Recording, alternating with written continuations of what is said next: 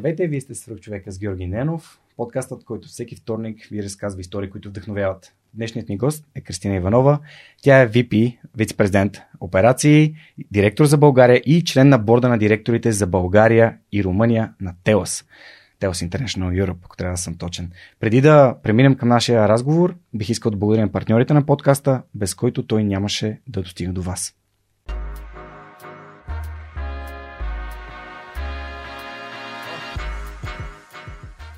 Огромни благодарности и за нашите партньори от Dynafos, които ни осигуряват прекрасната техника, с която записваме аудио и видео епизодите на Свръхчовекът в последните няколко месеца. Те са световно известна търговска марка за професионално студийно оборудване, произведено по високи стандарти за качество и съобразено с най-новите тенденции в тази област. Предлагат специализирани решения за фотография, видео и кино –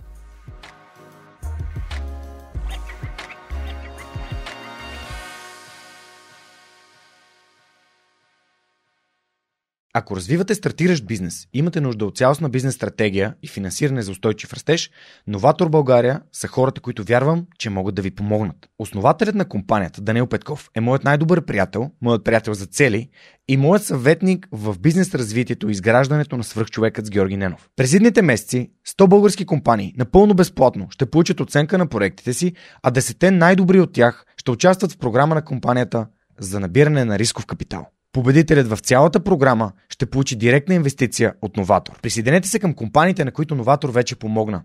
Това са CloudCard, Recheck, Travel by Electric, ProLaspos и Our Love. Научете повече на novator.bg. Здравей, Криси, благодаря, че прие поканата да участваш в Сръхчовекът. Здрасти, благодаря и аз, че съм тук. Радвам се много. А, всъщност, аз първо преди да започнем нашия разговор, искам да благодаря за това, че ти целият екип на Телас а, подкрепихте свръхчовека и, и директно проактивно ме потърсихте преди вече почти две години. А, това, това значи много за мен, това значи много за всички хора, които слушат подкаста и искам преди да, да влезем в, в твоята история да благодаря, защото когато започвах проекта, хората ми казаха потърси си спонсори, рекламодатели, компании, които да те подкрепят, но аз бях твърдо убеден, че рано или късно, ако правя правилните неща, това нещо ще се случи което не е много добър бизнес съвет, но така го чувства като правилното нещо. И всъщност сега, за да сме тук сега и да, да, хората да ни виждат и да ни чуват добре, и нали, голяма част от това се дължи и на вашата подкрепа, за което съм супер, супер признателен. Ми аз много се радвам. Ние а, в нашата компания има екип, който се занимава точно с това да открива качествено съдържание, да открива качествени каузи, за които да застанем. Свърхчовекът просто е една от тях. Така че много се радвам, че нещата се получават. Да, много благодаря. Една от другите така каузи хора, които подкрепят е Крис Захариев. И деня, да. в който се срещахме с теб за първи път, беше на Див Чеса, на премиерата да. на, неговия, на неговия филм, който беше неговата дипломна работа от надвис. А, Крис, така неговата а, популярност все повече се увеличава в България. Не само, че е водещ на някои много популярни а, телевизионни формати, но и всъщност застава до много, много интересни и качествени а, каузи, инициативи, разказва много, много въздействащи истории, така че да бъда редом до него за мен е много голяма чест и привилегия, така че ам, поздравявам ви за това, че освен нали, бизнеса, който развиете в България, вие сте най-големия работодател в, в а, аутсорсинг индустрията тук. 3500 души, аз докато се подготвях, вау, това е, това е много. Аз в имах към 1000 колеги, нали, вие сте три пъти повече, което е прекрасно. А, имате и тази инициатива Days of Giving, т.е. Дни на подкрепа, където да. давате там, където живеете. Нали? Всъщност, това е, това е каузата, за която говорих и на, на нашите зрители и слушатели в последните няколко месеца и най-вече покрай коледа и нова година. А, но разкажи ми с няколко думи как, с какво занимава Telos International Europe в България и после бих искал така да направим едно ретроспективно, да се върнем назад времето и да разкажем твоята история. Добре, ами с какво се занимаваме? Ние сме най-големи работодател в аутсорсинг индустрията. Това преди много години, когато аз започвах а, в тогава CallPoint а, се казваше компанията, а, една много забавна история. Спираме един полицай и казва, вие какво работите? И аз казвам, и в един кол център. И така, о, горката момиче, вземи документите, айде тръгва и ме пусна да си ходя. Изобщо не ме губи. И наистина тогава, преди 15 години, беше много непозната индустрията. Изобщо какво правиш, защо го правиш, всички го свързваха с кол център, като ти се обажда някой да си плащаш сметките горе-долу, само единствено. Това, което правим сега е, че правим сапорт за ни от най-големите компании в света различни видове на комуникация, може да е по телефон, по чат, по имейл. А, подкрепяме най-големите гейминг студия с, с техните различни игри, с всякакви проблеми, които могат да възникнат от това, защо не мога да играя, до върнете ми парите, аз нямам и го шампиона или нещо от този сорт. Но част му от една глобална компания от над 50 хиляди служителя в целия свят. И към днешна дата ти каза 3500 човека, което наистина е страхотно постижение, защото работата не е никак лека. Реално погледнато, всеки един човек се свързва с а, някой от нашите служители, защото има проблем и ние решаваме проблеми. По цял ден, всеки ден. 24 часа, всички дни в годината, без почивни дни. Така че е много важно, поне според мен и според хората, с които работим, екипа, с който работим, е освен това да си вършиш работата добре, да се чувстваш и добре там, където си. Да имаш кауза, която да те обединява с останалите, а, да намираш нещо повече в работата си, освен нали, аз дигам телефона или пиша имейли. А, и така, Дни на подкрепата или Телас Days of Giving е едно от най-хубавите неща, което дойде с а, така Телас International и придобиването тогава на Callpoint. Това е а, кауза, която има по целия свят. Аз съм ходила и на такива и в Филипините, където е огромно. Там са наистина хиляди-хиляди хора на едно място. И в Ел Салвадор, и в Гватемала. Но резултата, който се получава след това е наистина вау! Ти отиваш в ам, едно училище, примерно, с, за деца с проблеми. То е просто занемарено, нали? не мога да видиш къде е оградата. И всички тези доброволци, всъщност, освен просто една компания да даде едни пари, да каже, ето, заповядайте, оправете се от тук нататък, Всъщност всички доброволци си инвестират свободното време, тяхното време да отидат, да помогнат. Там сме и почиствали, и боядисвали, и косили, какво ли още не. И резултата след това, като се върнат тези деца обратно и като кажат, леле, ма то колко е хубаво, ма колко е шарено или колко е чисто. Еми, страхотно е. Страхотно е. Просто ти дава смисъл в това, което, в което правиш. Сега, забавната история е, че в момента ме боли реброто тук покрай тренировките по бразилско джуджицу и предишния път, когато ме болеше реброто, беше когато Ателас бехте в зоопарка на София да. и имаше Days of Giving и там помагахте в, в зоопарк и аз не успях да дойда, просто защото прекарах примерно 4 часа в, в Токуда да разбера какво ми е точно. Се оказа, че имам някакво, така, някаква болка в ребрата, не беше нищо сериозно, но пропуснах възможността да се присъедини, mm-hmm. да видя а, така наживо а, колко е, нещата е, колко, в действие. Да, нещата в действие, да. наистина. А, добре, всъщност ти си вече 14 години в компанията. Да. А, и аз не мога да си представя. Което е, което е вау. А, нали, поздравления, аз самия съм бил в колцентър, не точно в колцентър, а, занимавах се Material Flow Management в Lufthansa Technic София, mm-hmm. което включваше и имейл, и, и обаждане по телефона, доставчици и така нататък. Беше, за мен това е едно от най-ценните преживения, които съм имал в моя професионален път, да общувам с, с други клиенти и тогава с клиенти, с доставчици, с всякакви такива хора. Това ми позволи да разбера, че ме, ме бива да съм емпатичен не само на живо, но и по телефона.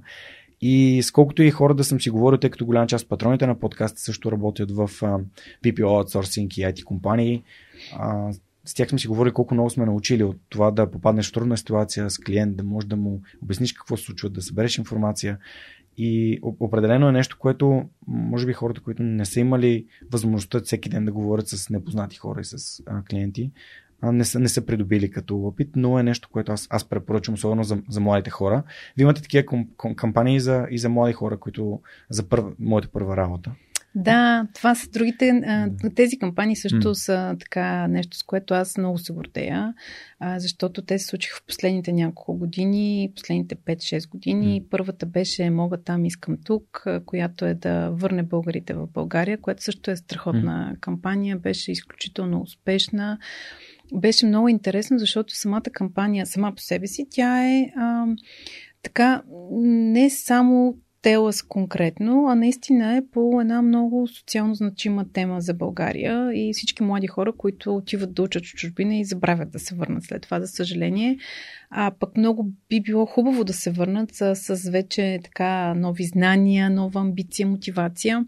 А, и беше много тъжно, когато започнахме да получаваме стотици си вита на хора инженери лекари, сестри, които искат да се върнат в България по програмата, но ние просто нямаше какво да им предложим в този момент. Си казваме, гледай какво нещо значи. И наистина има къде тези хора наистина искат да се върнат, стигат да има възможности. Mm.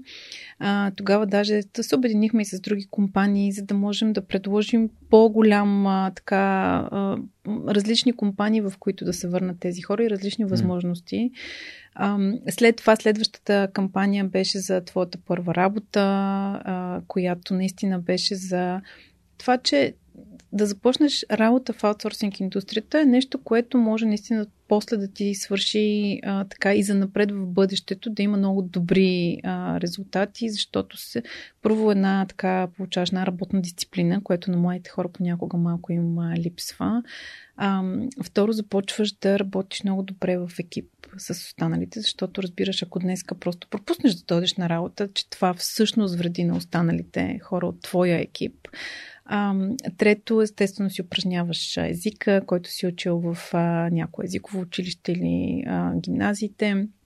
И също така това, което ти казваш е а, работата с клиенти, то клиенти, които имат проблем. Те обикновено се обаждат, не са щастливи и ти трябва да им го разрешиш. А, и точно придобиването на тези soft skills, а, което за мен лично е ключовото умение за нашите деца към момента, защото те ще има как да смятат и вече на мобилните си телефони, на, по математика, нали, да сметнат числа и нещо от този сорт. Ще има кое роботче да свърши тежката физическа работа, но тези soft skills, които придобиваш, начинът ти на общуване, начинът ти на комуникация, това да постигнеш някакъв резултат без да минеш през хиляда проблеми и да успееш да, си, да решиш всъщност един проблем, е страхотно качество и страхотно умение, което може да се придоби и може да се научи. В твоето си винаги веднага се набива на очи, че а, комуникацията с клиентите е много важна. И е, нали, тук много добре го, го иллюстрираш. Стигнем и до, до... Това според мен комуникацията е нещо, което хората подценяват и продължават да подценяват. И времена като COVID, където всички работят от някъде нон-стоп, са свързани, макар и виртуално, а, им позволява да развиват нови умения и съответно да им закърняват други такива. А, така че ще стигнем и до там. Нека да се върнем назад във времето. Ти си възпитаник на 35-то да. в София с профил в немски язик. Да. А всъщност, как, как започна своето образование? Имаш ли някаква ясна посока, която искаш да поемеш? Мислила ли си за това с какво ще се занимаваш, с какво искаш да се занимаваш? Ми не. А, майка ми. Като мен, значи. значи а, аз обожавам родителите ми, имам страхотна връзка и, и до ден днешен с двамата, много, много близка. А, те са много различни. Майка ми, която изключително много настояваше аз да уча чужди езици. Аз от 5 години с 300 зора ме записаха в Алианса да уча английски. аз съм в Алианса. Да, ме страхотно беше. Тогава сама се возих на трамвай. А, значи от 5 годишна се качвах на трамвая, слизах 5 пет спирки по-надолу и отивах да уча английски. Баща ми, който много настояваше да се занимавам с плуване, защото той ам, имаше страхотни постижения в плуването а, и ме беше записал на плуване. И сега аз общо взето ходих на училище, на плуване, на Алианс. Проблема беше, когато се застъпиха в един момент дали да отида на стезания по плуване или на урок по английски. И аз тогава криволяво реших, че английския ми изглежда по-така нещото, което да ме привлича. Плуването и то, нали, много дълго време след това продължах да плувам и професионално се състезавах, но не беше моето като цяло, а, така че много повече се обърнах към езиците. Езиците установих, че много ми се отдават. А, и след това, а, когато дойде момента за кандидатстване, общо взето така немския беше езика, който ми харесваше. Звучеше ми добре, категорично не харесвах френския. Си един от малкото хора, които харесват немски. страхотно не. Аз и до ден днешен много го харесвам. И майка ми каза, добре, хайде сега едно езиково училище, така хубаво ти се отдават езиците. А, и започнах да се подготвям да, по български по математика. Общо взето така доста добре се справих. Тогава математиката ми беше изключително силна. Влязох в 35-то, където основен проблем беше, че за да се запише човек, трябва да подпише, че ще учи руски задължително, защото той бивше руско училище. Така че започнах и руски да уча там. А, но имам страхотни спомени от това училище. До ден днешен си поддържам връзка с, с учениците ми от тогава толкова хубави години, толкова така приятно време. А, немския наистина го научих, честно казано, и руския го понаучих. А, така че, а, завършвайки всъщност, по-скоро тогава си вече бях малко по-наясно какво точно искам да правя. И за разлика от по-голямата част от съучениците ми тогава, реших, че не искам категорично да заминавам за чужбина, да уча в немски университет. Това тогава беше горе-долу решението за всички. Завършваш и отиваш да учиш в Германия. А, аз твърдо бях решил, че искам да работя в банк. Това ми се струваше толкова така хубаво, това да седиш на ноги ше и да идват хора и да искат да правят неща и ти да им помагаш. Това ми се струваше мечтаната работа и казах, не, не, аз ще ходя да работя в банка. И реших, че за да ходя да работя в банка, трябва да уча финанси, съответно а, започнах да се подготвям да вляза в финанси. Там в университет се кандидатстваше с география, почнах хонороци по география, нали, така падна ми се темата население до ден днешен. Най-обемната тема от конспекта да. по география. Ме ми се падна предварителния изпит Софийския тази тема. Да. И това беше единствена тема, която бях научил за предварителния изпит и успях да изкарам 4 и 13. Това никога, никога няма да го забравя, защото тази оценка ме приемаха и бях такъв абсолютно спокоен, че каквото и да се случи на истински изпит, аз ще бъда прият вече студент. Да. Не, мен, не, значи аз, мен държавна поръчка не ме приеха, за съжаление, въпреки че имах а, 5,15, 5,20, сравнително висока оценка. Mm-hmm. Имаше толкова много кандидати в този момент и всички кандидатстваха с география. Всички се бяха справили доста добре с темата население, не знам как. И, а, и така се получи всъщност. Де, и някакси, може би на мен някакси така се получават нещата при мен, че а, просто успях да вляза платено, mm-hmm. а, нали, но пак финанси. И така много се чувствах притеснена от това, че сега нашите ще плащат а, за училище. Аз почнах да работя много рано, mm. още бях 10 клас, а, когато започнах да работя в един супермаркет. Това беше също страхотно изживяване, защото а, с, с моята приятелка бяхме решили, че ще си изкараме сами пари да ходим на море. И ходихме, аз ходех там да работя в този магазин. Вечер свършвах, той беше тук на руски паметник, свършвах вечер в 11 работа, оттам на трамвая, в студентски град на дискотека, цяла нощ, хахо-хихи, в 5 часа с първия трамвай, обратно на работа. И така, докато изкарахме пари достатъчно за морето, отивахме сами на море, беше супер. Ам, но след това финансите, значи, не мога да кажа, че не ми е било интересно. Напротив, някои от а, самите специалности, тип а, статистиката, установих, че не е моето. Но, примерно, от корпоративните финанси ми това им беше любимо. Толкова... Александър? Да, да. Между другото, при него ми беше държавния изпит. А, но страхотно. Понеже аз съм учил в университет и да. неща, общо взето ги знам беше. от първа ръка, мен никога ми е водила по финанси. За мен пък статистиката беше много интересна, Ох, за разлика от финанси. Това ме убиваше. Е, такива, точно, това не е моето. Аз mm. и до ден днешен смятам, че точно такива точно цифри, в които ти да потънеш, нали? Аз не мога да работя нещо, което да правя една таблица щастлива. Просто не мога от сутрин до вечер да се занимавам с това. Това ме а, не, аз имам наистина нужда да, да общувам с хора, имам така желание да, да моето участие или моите действия доводят до нещо свързано с това някой някъде да върви напред, с това някой клиент нещата да се получават, да растем там или тук и така.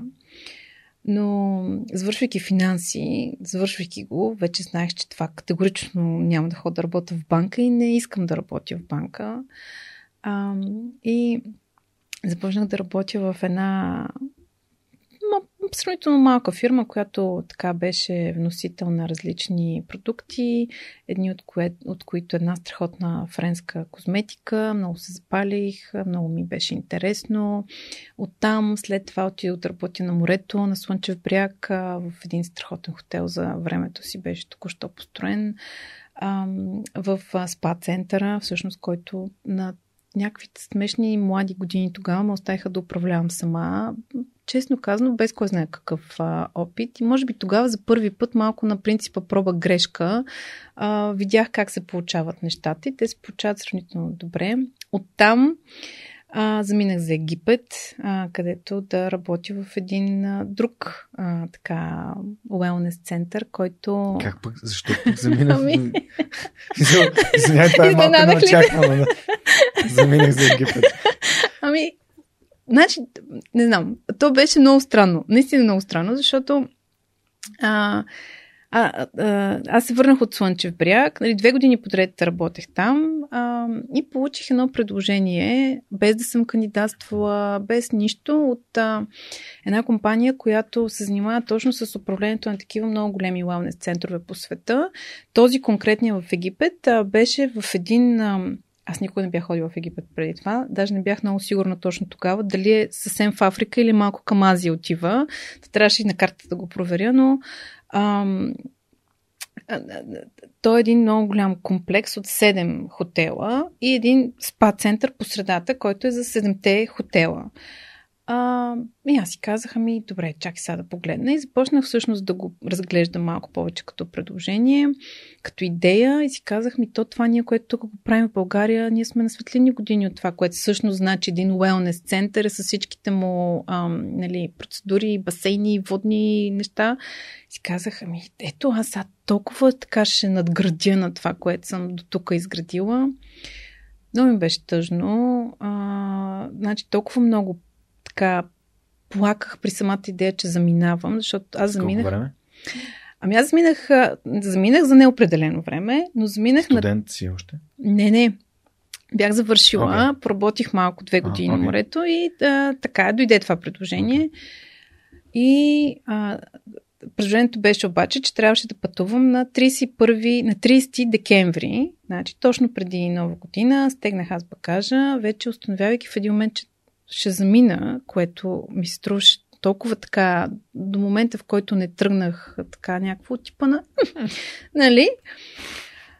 Тръгвайки, значи толкова много плаках, плаках, плаках. Викам, не, аз не мога да го направя. Стигам на летището и още на българското летище тук в София, митничара, който ми гледа паспорта, каза, бе, момиче, ти сигурно ли си, че всъщност искаш да заминеш? И аз казах, да, трябва да замина. Нали така, бе, някой кара ли те да заминеш? Нали, малко вече като някой да, така. Проверка. Да, ужас. Викам, не, не, заминавам. И, значи, това, може би, най...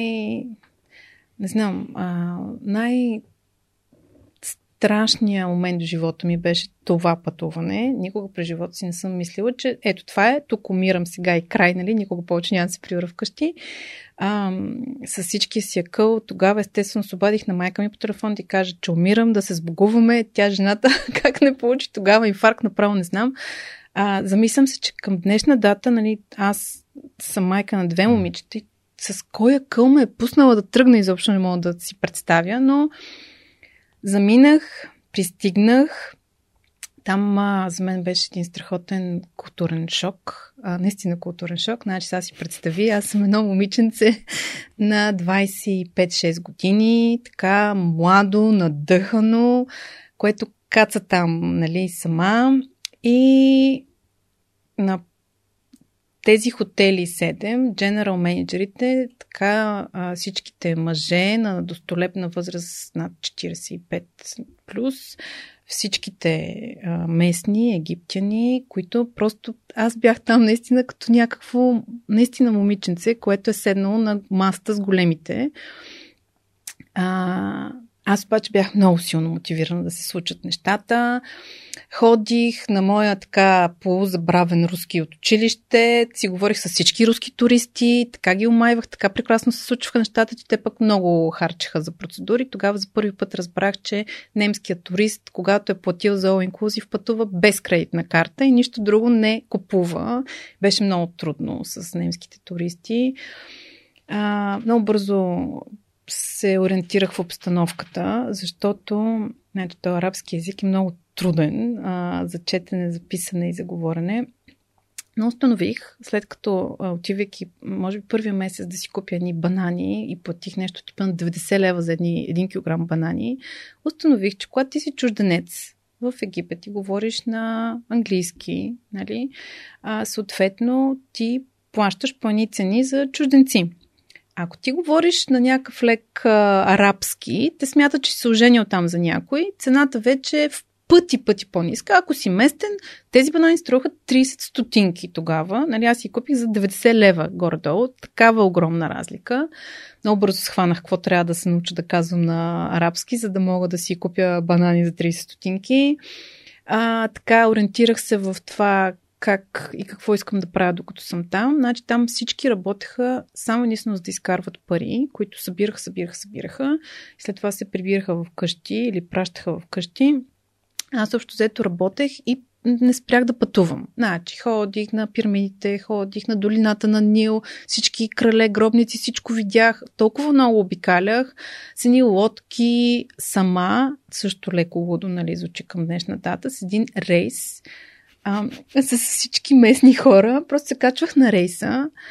Не, не знам дали можеш да си го представиш, но то пътя през пустинята е наистина един прав асфалтов път в една пустиня. Mm-hmm. Няма нищо. Mm-hmm. Наистина, то ти можеш това да пуснеш колата и да нищо да не правиш. Mm-hmm. А, на самия път от време на време има ни такива като бункери, където седат ни хора, целите нали, с а, кърпи, с ни огромни автомати, спират рейса, качват се с автомата, почват на всички да вгледат документите. Там хората нямат право да пътуват от един град до друг, ако не са покани да работят. А, така че просто някой да си отиде на разходка от а, Кайро до Хургада, няма, няма такава възможност. Ако е Свалят, местен. Да, ако е местен. Свалят ги там на средата на пустинята и в едно като недостроена къщичка, така изглежда, ги оставят да чакат рейса, който да ги Добре. върне наобратно. Те се качваха с тия пушки как съм била невъзмутима, наистина не мога да си представя към момента. Аз само си показвах паспорта, че нали, не съм местна и казаха окей. И прожах си напред. А, и също наобратно, рентвах си коли, карах, установих, че това да караш там е води до страхотно заспиване, защото то просто е мега скучно. Няма кьорав завой, ама нито един завой. Просто абсолютно направо 400 км прав, права отсечка. А, и така една година изпутах там горе-долу и реших, че ще се връщам. Просто в един момент установих, че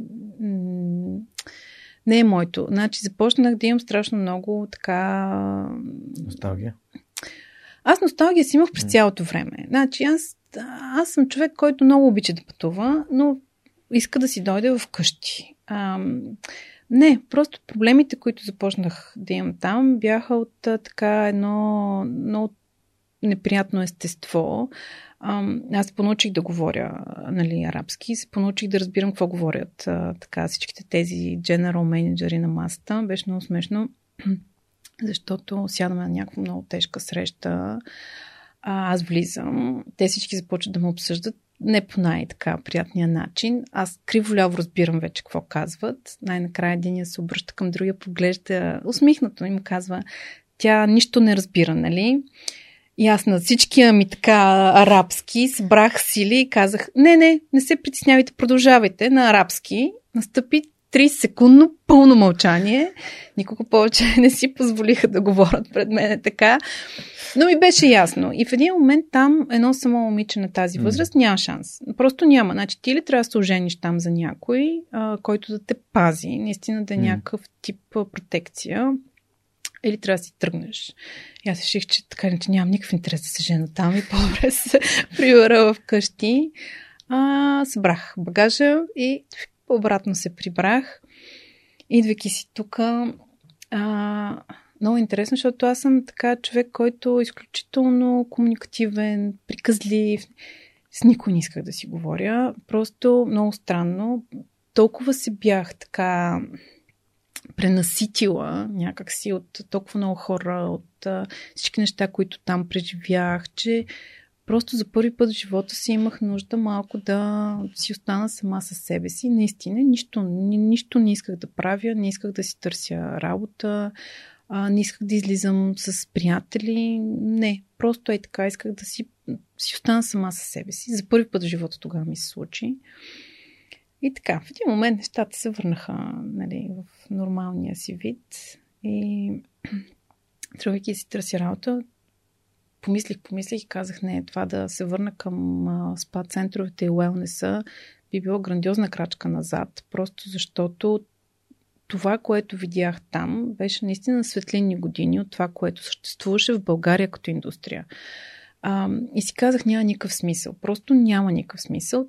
Тотално ще сменя индустрията. Помислих, помислих и реших, че искам да се занимавам или с недвижими имоти, което ми звучеше много така ексайтинг в този момент, или с някаква абсолютно нова, непозната, неясна индустрия, в която те първа нещо да се случва и нещо да градя. А, кандидатствах на няколко места. Добре вървяха. Смисъл, викаха ме хората на интервю в един момент, както става винаги в живота, нали, получих две предложения едновременно. Нали, ти месеци наред ходиш по интервюто, никой нищо не ти предлага и накрая, хоп! При мен беше също. Нали? Едното беше всъщност от, от Call Point тогава.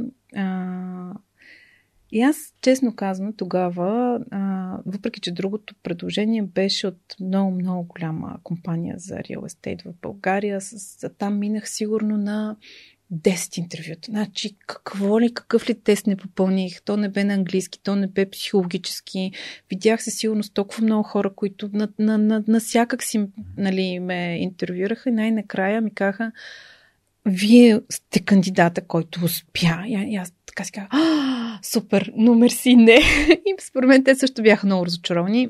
А, но това, което ме привлече в Callpoint тогава, а, беше а, Оля, която тогава управляваше нали, операциите в България. Беше много по-малка компания, 50 човека бяхме тогава общо, но с нея някакси си паснахме по време на самото интервю.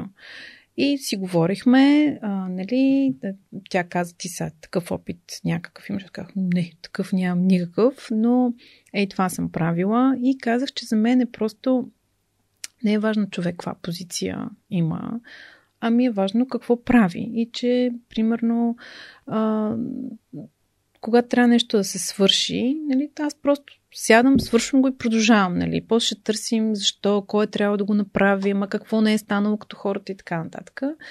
После сме си говорили с нея, тя каза, нали, е такива някакви неща, че пък на нея са и направили много положително впечатление и затова е, са решили да ми направят предложение. И от тогава до сега, всъщност, а, да, никога, много интересно, значи аз никога не съм започвала там с идеята, ето, аз искам да стана, аз да управлявам компанията или искам аз mm. това. Не, аз толкова се наслаждах на работа си. До ден днешен mm. продължавам толкова да се наслаждавам на това, което правя, без да се боря с зъби и ногти за това да вървя напред. Просто тук няколко а, така от хората, с които и ти се срещаш, и, нали, и други така, и по списание, и друго съдържание, като слушам и като чета, нали, хората така, аз започнах с ясната идея, че искам това да правя, нали, борих се, борих се две години, минах на следващото, борих се, борих се. Никога не ми се случва. Никога. Просто аз с такова някакси толкова ми е а, приятно това, което правя. Не, че нямам трудни моменти, има много, но като цяло виждам смисъл в това, което mm. правя. И, и то ме кара да се чувствам добре и не, не се боря за него и ако нали, не ми е фикс идея, че ако сега, ето сега не трябва да казвам това, защото може би някой някъде ще ми се скара mm. или някой може да му уволни. Ми, добре, нали, в края на краищата аз правя нещата така, както ги чувствам, така както смятам, че ще се случат най-добре. А, и оттам нататък вече. Радвам се, че спомена Оля, защото тук се подготвях за, за нашия разговор, аз срещнах едно много интересно твое интервю, в което е споменаваш като човек, който най-много е повлиял на твоето кариерно развитие. Да. И ще да питам защо. Не, да. Явно, че не сте се харесали на интервюто, а, но в последствие може ли да кажеш колко е как човек, даже въпрос, който съм си формулирал в главата е как човек може да вземе повече от, от своя ментор, от човека, който го наставлява, а, за да се развива по-бързо. Защото според мен не, връщайки се в началото на нашия разговор и младите хора, които търсят своята първа работа, те не си дават сметка, че това не е място, където просто те получават една заплата за да завършат една работа. Това може да е място, където те научават много и много бързо започват да, да развиват себе си като, като личности, не само като професионалисти. Никой не го осъзнава, според мен. А, и, и никой не го търси умишлено, според мен също. Особено, нали, когато си на 20 години. Ти не си казваш, аз ще започна тук, защото ще, някой ще чуя такива неща или ще видят. Това, според мен, дори се получава много неусетно. Значи, ам, към, в днешно време е много модерно, нали, ти казваш, хай сега ще имам един коуч, или хай сега ще имам един ментор, или хайде сега, нали, и то е много умишлено с, с Оля, примерно включително, нали, с други хора, никога не е било, хайде сега ела една коучинг сесия. Ми не, нали, това е малко като ам, с твоите родители. Ти си научил толкова много неща от тях. Ти си видял и как искаш да правиш нещата като пораснеш и как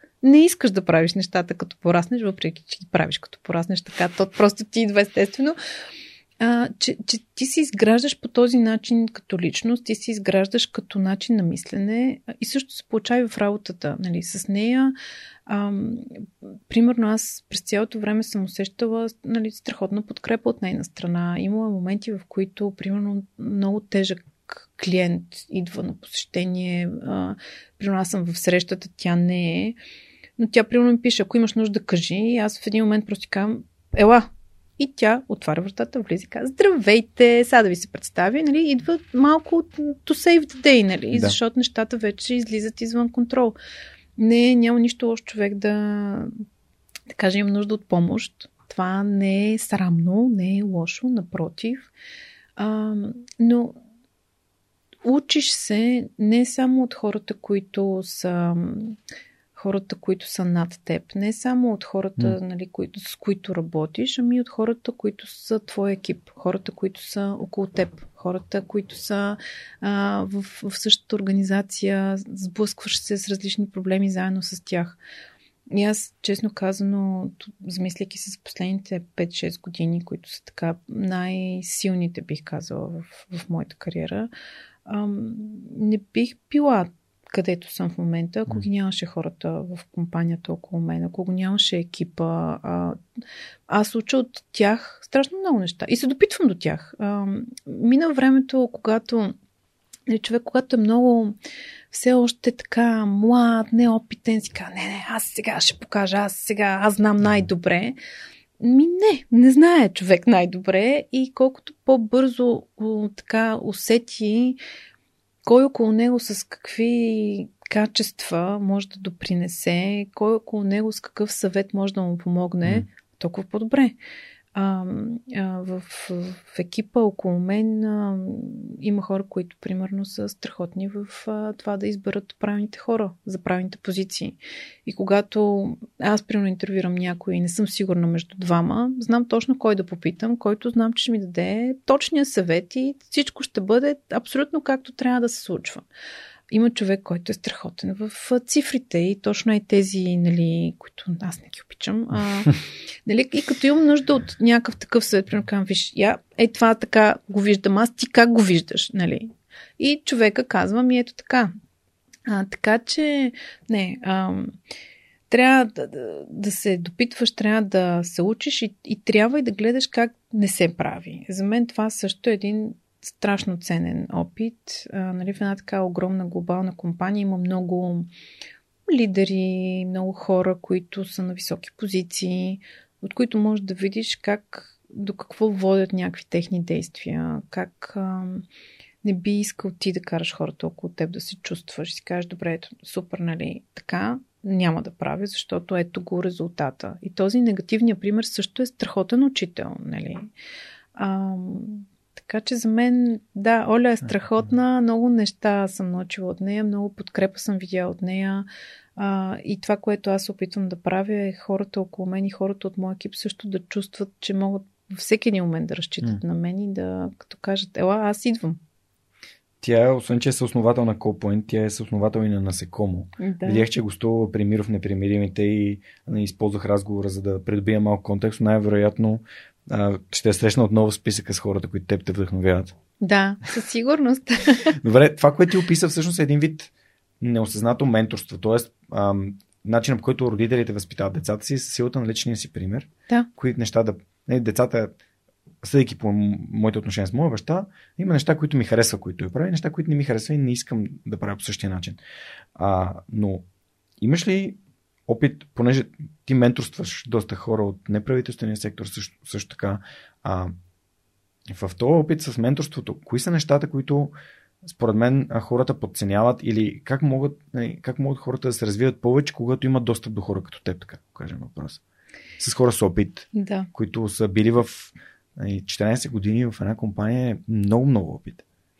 Ами, те са много, значи, много, хората от неправителствен сектор са ми любими. Те са толкова креативни. Аз винаги съм казвала, аз не съм, аз съм много практична, много логична. Креативността не ми е най-силното качество. И аз съм направо толкова впечатлена от идеите, които тези хора раждат. А, просто нямат. Наистина от нищо нещо се прави там. И толкова а, така добри хрумвания има.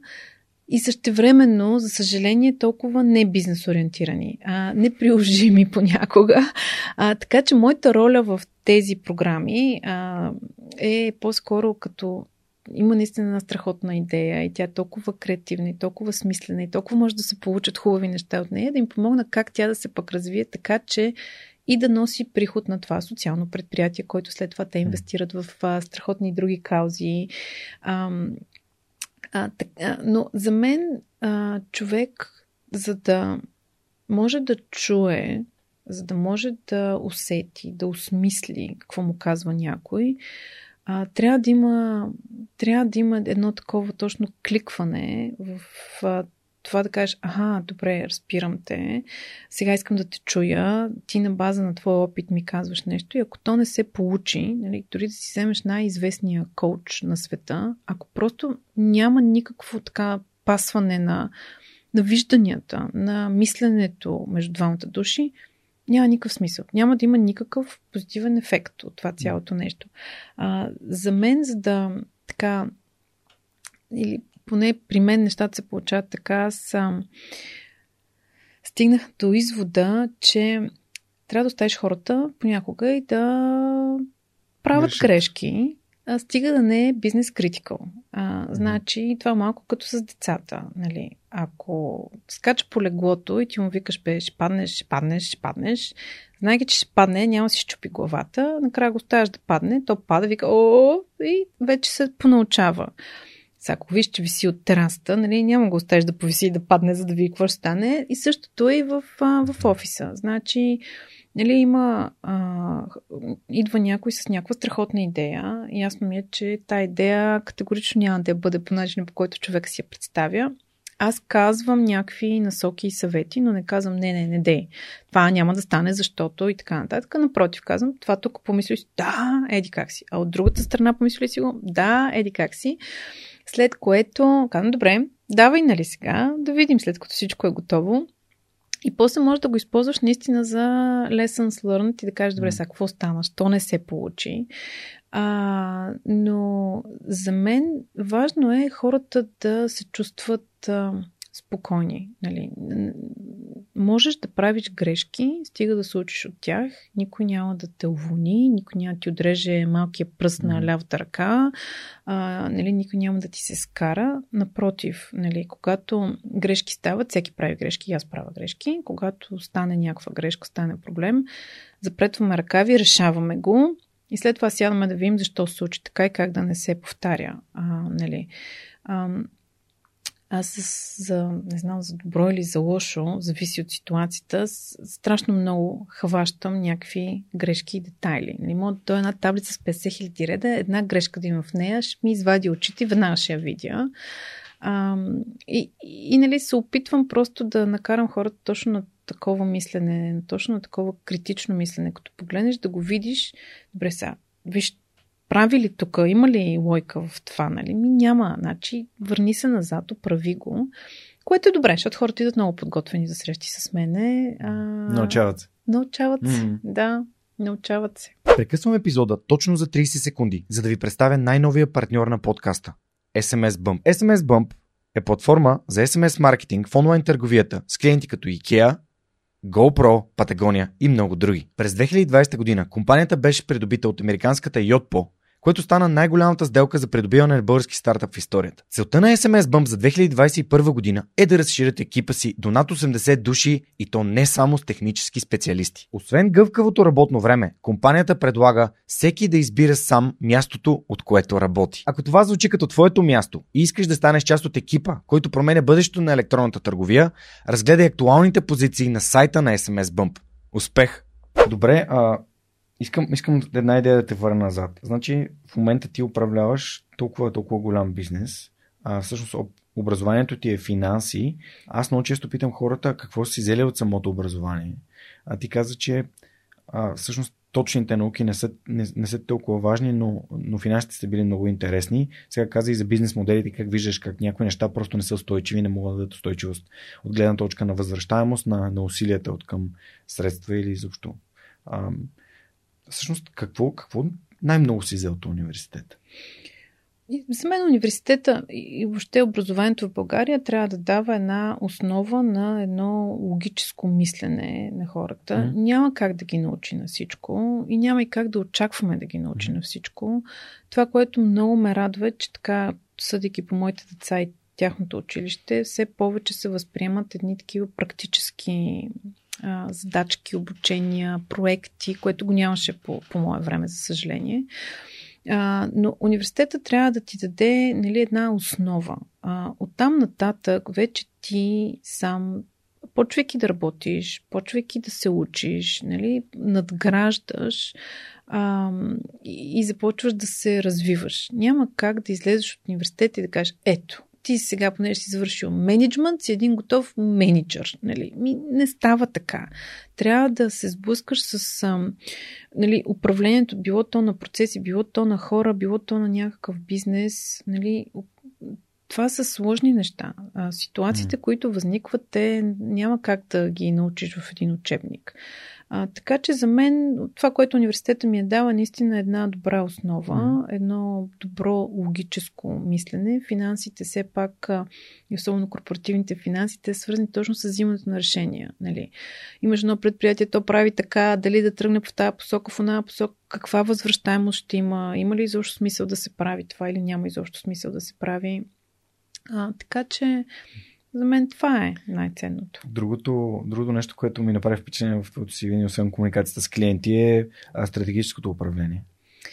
Ти тук що така леко го обясни. Каза, че едва ли не. е. Смисъл, образованието е помогнало много да, а, да разбереш. Ако те разбрах правилно, финансовата част, т.е. бизнес модела и начинът по който има възвръщаемост едно усилие или не в, а, в корпоративния свят, е свързано дълбоко с стратегическия, стратегическото управление? Ами, гледай сега, значи за мен не може, нали, може да имаш една много хубава идея, uh-huh. но нейното изпълнение е много важно. Нали? И до какво ще доведе то? А, и колко дългосрочно ще доведе до нещо? А, как, какво искаш да постигнеш? Нали? Защото много е грешно и за съжаление се случва и в нашата компания от време на време. Нали, айде бързо сега да имплементираме ето този процес. Ма много е хубав. Добре, чакай малко сега. И какво? То е много хубав днеска. След 6 месеца обаче имаме план в съвсем друга посока да вървим. Какво ще го правим този процес? Ми, ще го спрем. Еми тогава за какво да го имплементираме сега? Нали? Значи сега ще загубим време да обучим хората, mm. да ги натъмън, те тъмън ще почнат. Защото не знам дали нали, изобщо хората си дават сметка, това 3000 човека, колко много човеци са и колко 3500. много... Да, 3500. и колко много... А, нали, това ние си говориме а, с, с екипа, нали, значи представи си, това е един огромен кораб. Нали? И ти, то кораб там го завъртиш леко наляво и тръгнеш някаква посока, е няма как да завие обратно надясно. Нали? То отнема много повече време. Нали? Това не е един моторист, да. който ми каже, не, надясно. Да, нали? Скоро един влак, дето спира с Много е голям, да, много е голямо, много е тежко, много е трудно. Все някой не е разбрал нали, за нещо. Mm. Така че да, да въведеш един нов процес. Нали? Той трябва да има смисъл този процес и да продължи mm. следващите 2-3 години. Как се научи да гледаш толкова голяма картинка на нещата, защото в моята глава съм много някакъв стъпка по стъпка по стъпка и винаги знам кое е следващото стъпало, но не гледам през 100 стъпала напред. Просто за мен имам, имам някаква идея, че това стълбище на каква посока ме води, но знам каква е следващата стъпка и не се не, не правя анализа парализа, нали? не съм, не премислям всичко прекалено много напред. Ти как успя да винаги съм се възхищавал на хората, които знаят, че този процес след 6 месеца ще бъде сменен, нали, ако вземем mm-hmm. пример, и че след една година ще се случи нещо до Хикс. Ами, имам преклено голяма отговорност за всичките тези хора и не мога да си позволя просто да, да спра до следващото стъпало, защото, нали, пак казвам, много са хората, много са процесите, много различни са отделите, как се постига. Ами, значи, най-така практичният съвет, който бих могла да дам на някой е изключително добрата неформална комуникация с останалите лидери в една организация. Нали? Защото ако си представиш нашата компания, там има HR, IT, security, финанси и така нататък. И, така нататък нали? и ти колкото по-добре си общуваш с лидерите и на тези всички mm. а, отдели, колкото по-така успяваш да навързваш цялата информация, какво се прави тук, какво се прави там. Ага, добре, значи вървим в тази посока, нали, толкова по-добро би било решението за цялостното нали, навръзване на тези процеси и как ще продължи да се развива то. А, един пример. А, при нас, примерно, едни от най-големите проекти са тези с а, игрите, които съпортват различни игри. И това миналата година ужасно много ни помогна по време на mm-hmm. пандемията, защото хората си останаха вкъщи, Играха започнаха повече. да играят повече, нали? И много бързо Просто успяхме да преместим хора от едни проекти, които са примерно в рентакар индустрията и тотално а, намаляха Авиация. обемите, авиацията също. От тези а, проекти на тези с, mm. а, с игрите, така че да нямаме хора, които да останат без работа mm-hmm. точно в този момент. И аз а, изключително много се гордея от а, начина по който се справихме ние през, през миналата година цялостно.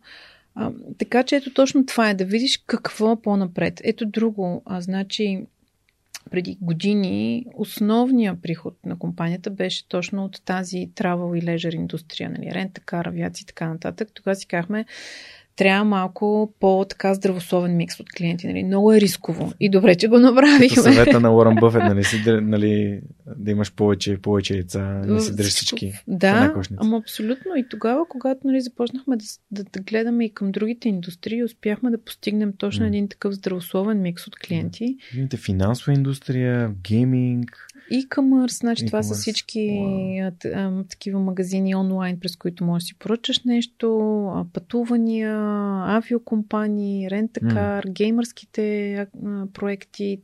Имаме доста технически сапорт за разни доста големи технически компании, така че много е разнообразно. Но това дава точно ето тази така гъвкавост на, на действие. А, всъщност, League of Legends при да, вас ли? Да. Тук, понеже монката минала седмица си почиваше и като го взимах сутринта го питах колко лиги е изиграл. Брат ми, между другото, брат ми едно време играеше много Лига в Legends. Той беше такъв полупрофесионален състезател. Сериозно? Учим, да. Печелеше и турнири, беше Браво. един от най-добрите в България. но се гордеех с неговия прогрес, защото когато аз бях ученик да. и учих в немската, не зад Тела Стауър на, на Позитано, много обичах компютърни игри, само че по мое време да се логнеш в Battle.net изискваше да имаш добър модем, а, на интернета беше много бавен, да имаш много пари за компютърни клубове и съответно времето, което трябваше да отделиш, за да се подготвиш и да станеш наистина добър. А, а, чисто финансово нямаш как да, да се получи без родителите ти да имат много пари. А, и, и баща ми беше такъв с компютър. С игри не можеш да изкараш пари, нали? Не си губи времето, не си губи времето. До момента, в който брат ми с, в 11-ти клас в английската му купихме една геймърска машина за около, не знам, може би е било 3500 лева. Леле. И баща ми каза, какъв то компютър? Аз на брат ми. Той, а, колко струва? 3500 лева. Откъде брат има толкова много пари? И ще казах ми от компютърните ми игри. Игра игри. От, от, тогава наседне нямахме коментари относно компютърните да. игри, че това е загуба на време, но ам, времената се променят и, и е готино да знаеш, че една от най-въздействащите игри в световен план в последните години и О, Съпорта това... е от България, който е супер яко. Ама ти, значи, това беше едно от най-така най-големите ни спечелвания на клиенти. Mm-hmm. Беше страхотно. Значи за първи път, това е първия геймърски акаунт, който ние имаме mm-hmm. в България и идват на посещение, потенциално посещение. Тогава Олег, Раят, Раят идват, да. Олег Съвет тогава казват, ще дойдат в понеделник, всички са от и неделя да разберете какво е това League of Legends и така. И ми казваме, ми добре. Прибирам се аз вкъщи, отварям компютъра, започвам да гледам, викам, добре, сега тук сега ще пробвам. А, нали, отварям да почвам да играя играта. Там една а, какичка ми вика, скри се за човечетата. Аз викам, аз съм се скрила, убиха ме. Минава моят мъж, вика, ти какво правиш, бе? Викам, работя. Той, ти това ли работиш? Е, сега разбрах аз какво работиш. Така, ужас. Така, не, остави ме, че тук леличката ми се кара, не съм се скрила за човечетата, пак ме убиха. И тотален фейл, ма тотален фейл. А, в понеделника един мой колега тогава, който пък голям геймър, човека много се постарал да ни подготви едно самари, на което да ни запознае. Казва, тези, това не са човечета, това са чемпионс, нали? Те не, не им викаш characters, не им викаш човечета, те им викаш чемпионс. Викам, добре, какво се прави в тази игра? Вие сте отбор. Викам, как отбор? Аз сама си играх, никакъв отбор не бях. Докато разбереш каква е лойката, така. Както и да е, идват те, много беше така, много беше интересно. Ние бяхме супер притеснени, естествено. Ние се бяхме супер изтупали, те бяха по къси гащи, въпреки че беше някакъв декември. Викам, вие откъде идвате? Въобще, те се чувстваха много така неудобно, ние се чувствахме много неудобно, въобще голямо сконфузване започнаха да ни разказват как задължително нали, трябва да се пази сигурност, да не се знае къде е офиса. Ако един човек с един бинокъл седи и там на този блок отгоре, той ще види на компютъра. Вие ми, какво човечетата? Как човечетата? Нали, въобще така. И много беше, много беше интересно, но ние много се старахме и успяхме да ги спечелим. Спечелвайки ги, а, започваме а, да набираме хора. И това беше следващия голям шок, защото идват хората и ние обясняваме сега. Вие трябва да играете игра. Тая игра трябва да играете. Те казват, да, лигата, лигата трябва да играя. Ние да. И трябва, ето ви геймърски компютър, геймърски клавиатури, геймърски мишки. И те казват, да. И не викаме. И отивате да помагате на други такива като вас, които играят, имат някакви проблеми. Те казват, да, и ще ми плащате. Никаме, еми да, е трудов договор. Така, не, това е някаква измама. Ставаха и си мислиха, че, да, и си мислиха, че някаква измама цялото нещо. Никаме, чакай бе, наистина ще ти плащаме, бе, ето бе, трудов договор, прочети. А, започвайки да работиме с тях, първата година, общо взето за нас беше много трудно. Ама много трудно. Значи те през цялото време говорят за геймерската култура, ние през цялото време говорим за някакви правила. Процеси. Те викат, бе, какви правила, какви процеси, бе, дай тук на хората да безплатно кафе да има, така безплатни почивки, да ходят през цялото време да играят. Викаме как ще работят, нали трябва да работят, бе, как само да играят. Не, много беше смешно. А, в един момент аз решавам, че няма как да разбера какво точно имат предвид, ако не започна да играя играта. Съответно, нагласям се, всяка вечер ще играя League of Legends. Започвам. А, голям смях, защото нали, аз никога не съм играла компютърни игри. Mm-hmm. Някакви хора ми пишат в някакъв чат, аз не знам как да вляза в чата. И не знам как да им отговоря. Те ми казват неща, но аз викам как, кое копче се натиска тук сега, за да ти отговоря. Ужас. Какви неща ми казваха, да. не е много хубави. не бяха много любезни. Аз, понеже бях много зле и ги разбирам. Някой път са на руски. на всякакви езици ми говореха. да, да. Нали, аз така, а пък аз дори не мога да им отговоря. Нали, да. А искам да им кажа, аз съм нова, нали, още помогнете, така, както и да е. Но разбрах. В един момент, нали, започнах, примерно, играйки, като ми спре интернета или ми спре ток, викам, не, тъма, нали, ще победиме. Разбрах какво всъщност имам предвид по това, че всъщност ти не, не само пишеш някакъв тикет там на плеера, ами направо му помагаш, нали. Той човека има в този момент страхотна болка, изпитва. Да, а, и някакси може би тогава се така кликна в мен точно mm. какво точно искат да постигнем геймърските компании. Раят а, тогава беше компанията, в която съм си мислила, че ако някога напусна нали, Телас, само там бих отишла да работя. Те ме изумяваха в а, културата, която имаха на обратна връзка. Значи, Идва някой и ти казва, виж, това така не може, това е проблем, трябва да се промени и така нататък. И, ти го, и следващия човек го приема с най-голямо спокойствие, казва, да, добре, разбирам, нали, няма никакви лоши чувства, не го... Конфронтация. Никаква конфронтация. Mm. Значи, те си говореха страхотно и бяха супер така открити, супер отворени един към други. А, много, много ме впечатляха в това време а, с а, културата, която имаше в самата компания тогава, с хората, с които аз съм работила тогава. До ден днешен продължаваме да си поддържаме много добра връзка с а, някои от тях много години вече mm. не работят в раят, но продължаваме да имаме страхотни взаимоотношения. Аз като пътувам се виждаме. А, един от така най-любимите ми клиенти тогава, страшно много от себе си влагах да се развие този проект, без значение на каква позиция съм mm. била. И график на едно стъкло рисувах а, един път, когато имаше страхотни опашки, защото имаше някакъв страхотен ивент и имаше хиляди тикети в кюто.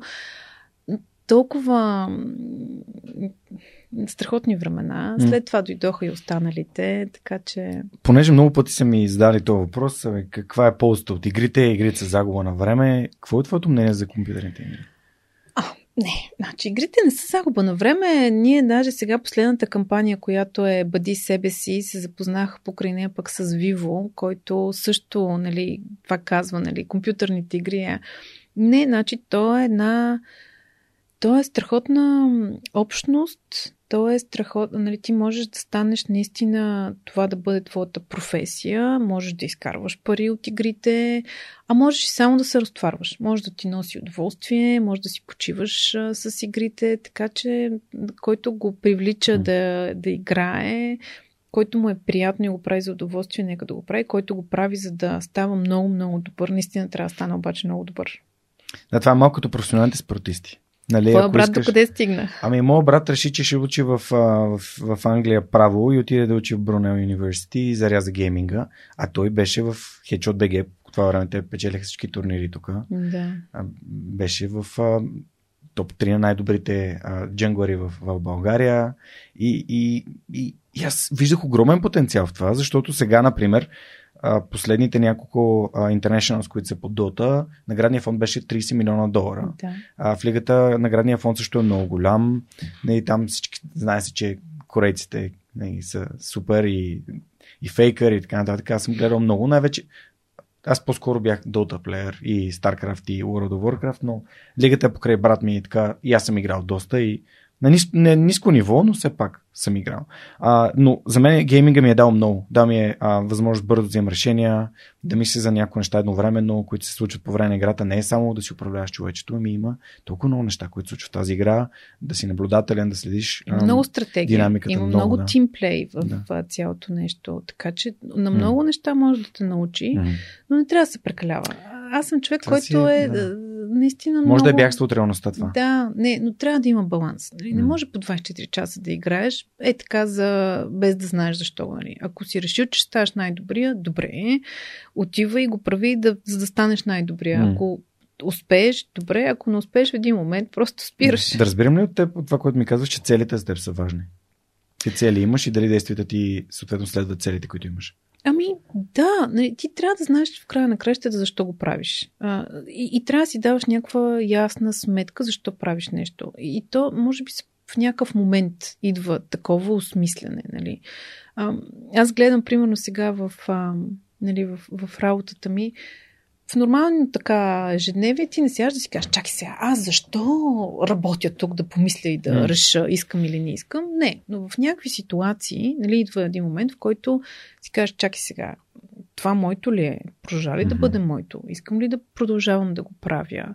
Защо го правя? Какво ми носи? И, нали, стигаш до някакви тъй такова самоосъзнаване. Mm-hmm. А, и, и тогава всъщност си отговаряш на въпроса, гейминга моето ли е? Нали, аз искам ли да ставам професионален а, плеер или искам да ходя да уча право, нали, както в твоя mm-hmm. случай на твоя брат. А, така че за мен човек в един момент просто стига до този момент сам, нали, той не е в някакъв конкретно време, но стигаш до този момент, сядаш, решаваш си какво искаш и как искаш да правиш и взимаш някакво решение и продължаваш. Или поне при мен се случва mm. така.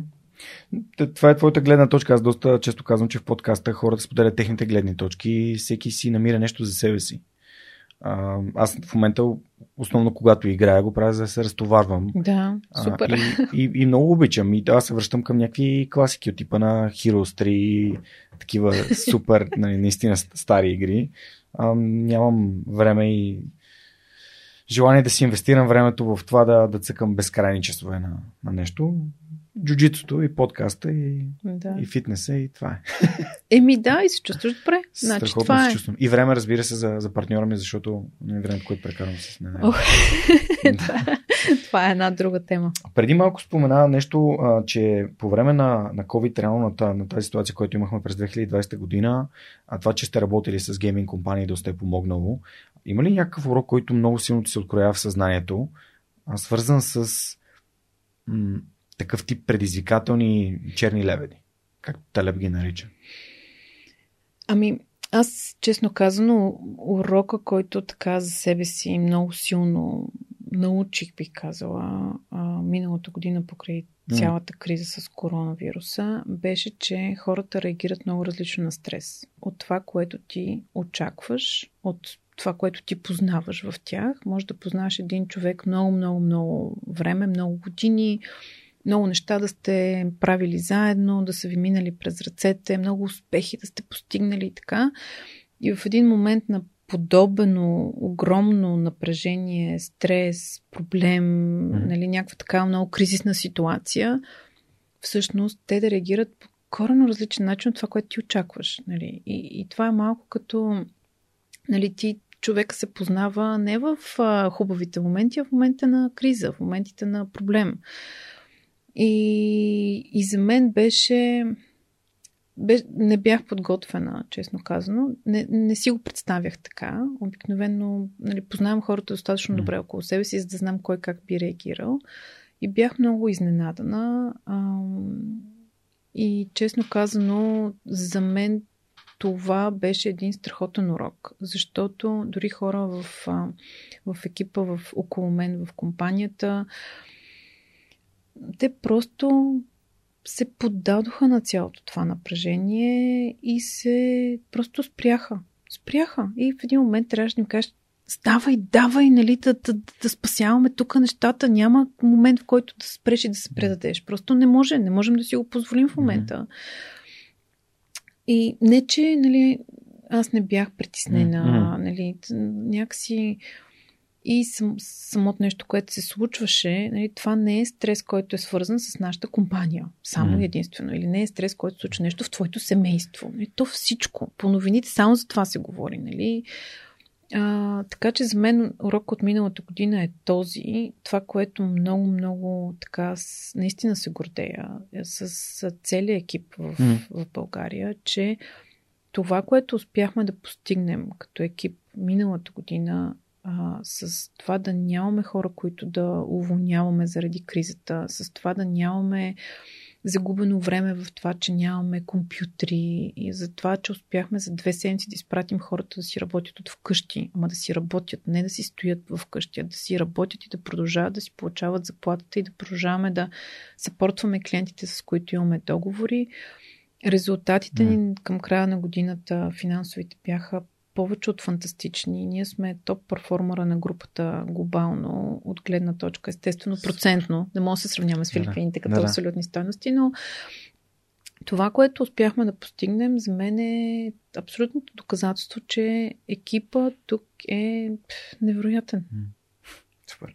Как се, как се вдигат така хората, които са... Понеже и аз го срещам и, и, на мен ми се случват хора, с които работя да... Някакси да, да минат в такъв тип състояние, в което ти не можеш да ги познаеш. Как може да им... Е, твой опит какво показва? Как успяваш да, да, го, да го вдигнеш този човек? Ами разтърсваш го. Аз поне така mm. успях. Разтърсваш го, значи първо ам, спираш, за да му обърнеш внимание. Защото в а, момент, в който нали, всичко горе-долу гори и един човек си представи застана на средата на къща в ступор, нали, че ще изгори, mm той седи и, и ти, тичайки да спасяваш всички останали, да спасяваш документите и така нататък, нали? първо трябва да го забележиш, че има един, който е спрял там и тотално се е вцепенил от това, което се случва. Нали? Виждаш го, връщаш се, виждаш дали, в какво състояние, доколко можеш да кажеш, айде тръгни и той ще тръгне, доколко просто той тотално mm-hmm. не те чува. А, и тогава му казваш, айде сега, даваш тук на мен ръка, тръгваме заедно и ще вървим напред. Излизаме от тук и после нали, нещата ще се наредят. Така че просто наистина а, имаше нали, хора, които просто срещнаха трудности в това. С подкрепа. Цяло... Ми с подкрепа, но, mm. но, но подкрепата е на етап 2. Разбираш ли? Значи mm. първо го хващаш и му казваш точно какво трябва да се случи и го правиш заедно с него. Просто свършваш mm-hmm. и неговата работа в същия момент. Изнасяш го, и след това почваш да викаш, айде сега, кажи какво става, нали, спокойно, mm. всичко е наред, нали, тогава идва момента, в който да си поговориш.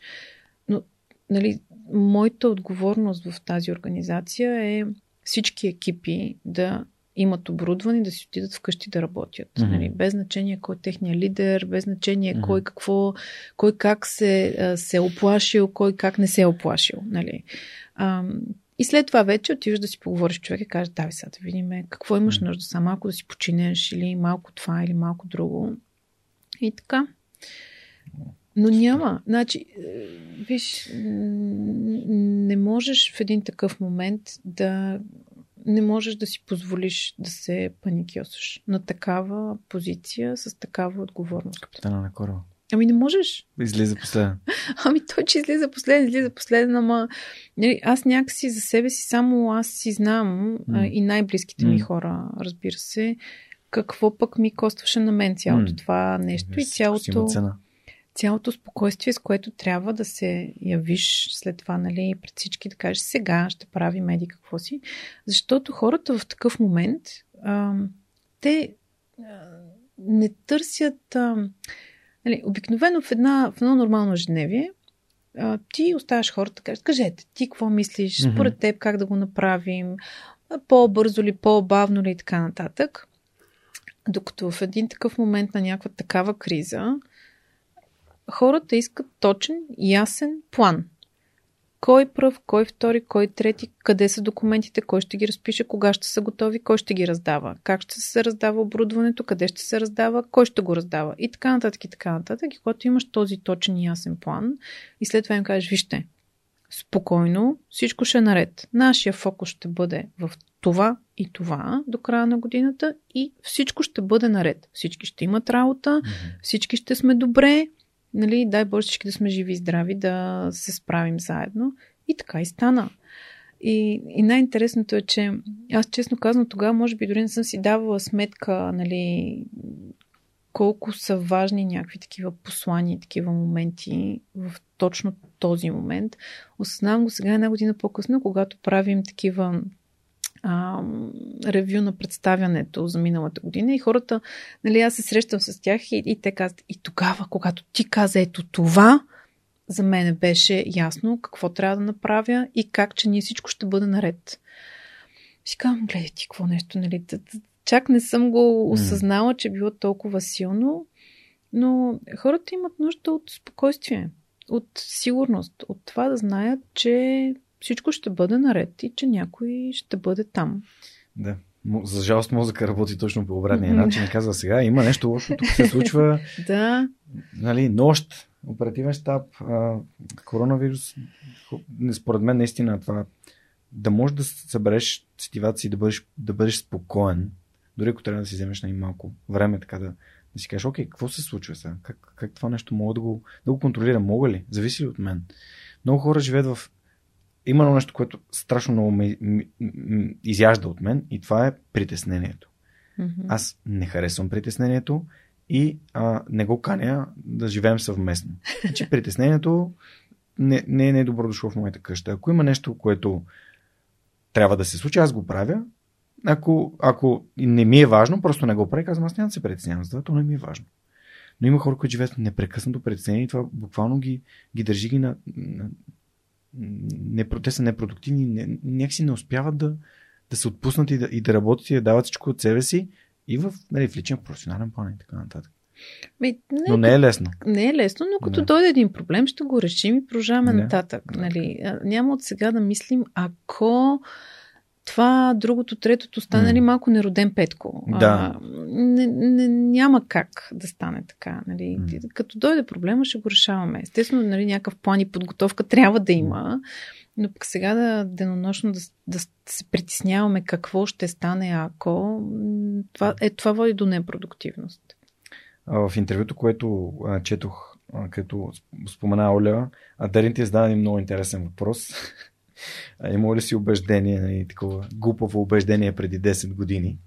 А, и ти, ти споделяш, че си била много нетърпелива. Да. А, ще ми споделиш ли какво, защо а, търпението е важно за теб?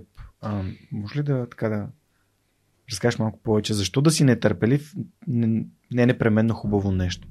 Ми, защото не успяваш да доизслушаш хората понякога, като чуваш, че тръгват в а, някаква посока, която ти е ясно какво точно ще се стигне. И понякога можеш да изпуснеш една добра идея или да обидиш някой. Аз наистина, аз като човек съм много нетърпелива. По принцип, в смисъл, търпението не е най-силното ми качество. Нека да го кажем така. С годините се научих да съм много по-спокойна, а, да кажем. А, защото какво се случва? Нали, а, хората са различни. Те имат различна скорост на мислене, те имат различна скорост на техните идеи, на това да е различен начин да ти обяснят една идея, да те така вкарат в нея, да я видиш, да я чуеш, да я усетиш. А, и понякога просто това нетърпение би ти изиграло точно такава шега, някой, който е по-притеснителен, някой, който е по-несигурен, нали, в момента, в който той тръгне, ти като кажеш, добре, добре, ясно ми е какво искаш да кажеш, нали, той повече никой няма се обади. И, и ти всъщност никога повече няма чуеш mm. от него. Нали? И край. Нали? За теб самия също това не носи нищо. Така че едно от а, нещата, които наистина може би съм се научила в последно време е да съм малко по-търпелива, малко по-спокойна. Аз в а, личния си живот с, и с децата ми съм страшно търпелива. Мен, нали, общо взето успявам да 20 пъти да кажа, хайде да направим това, хайде да направим това, без нали, да, да кажа, айде да колко пъти ще ви повтарям, нали? Така че а, мисля, че по-скоро а, този опит от а, професионалния ми живот съм го пренесла mm. в личния ми, отколкото обратното. А, нали? така, че... Има ли нещо, което се случи, което те накара да се замислиш за колко е важно да си търпелив с хората, с които работиш? Ами някаква конкретна случка, която сега да кажа, ето това, не. По-скоро наистина с годините съм стигнала до, до извода, че не ми помага по никакъв начин. А, по-скоро ми пречи. А, с едно от другите глупови убеждения беше преди 10 години, че смятах, че всички трябва да те харесват. За да си добър лидер, нали, всички трябва да викат, леле, тя е страхотна. Нищо като такова, нали, също няма как всички да те харесват. А, нали... Да си говорихме с Монката преди да дойдете точно да. за моят терапевт има един цитат, който аз непрекъснато напомням. А, и то е, че за да те харесват всички, трябва да си изключително посредствен. да, супер цитат е това. Да. Ами да, значи аз може би просто не съм посредствена и а, много отдавна спрях да се... Защото имаше време, в което се борех за това всички да ме харесват. Нали? Аз толкова исках всички да виждат най-доброто в мен, всички да си кажат, да, ето това е. Не, в момента, честно казано, не, не, това не, не ми е важно. Кой ме харесва или кой не ме харесва. Нали, за мен е важно да правя нещата, по най-добрия начин за хората, по най-добрия начин за организацията, да се случват добре и оттам нататък. Даже бих казала, че на глобално ниво има хора, които по-скоро ги е страх от мен, отколкото да ме харесват, а, защото съм така изключително непримирима към някакви процеси, идеи, които знам, че нищо добро за хората в България няма да донесат mm. и не ги допускам просто. Така че.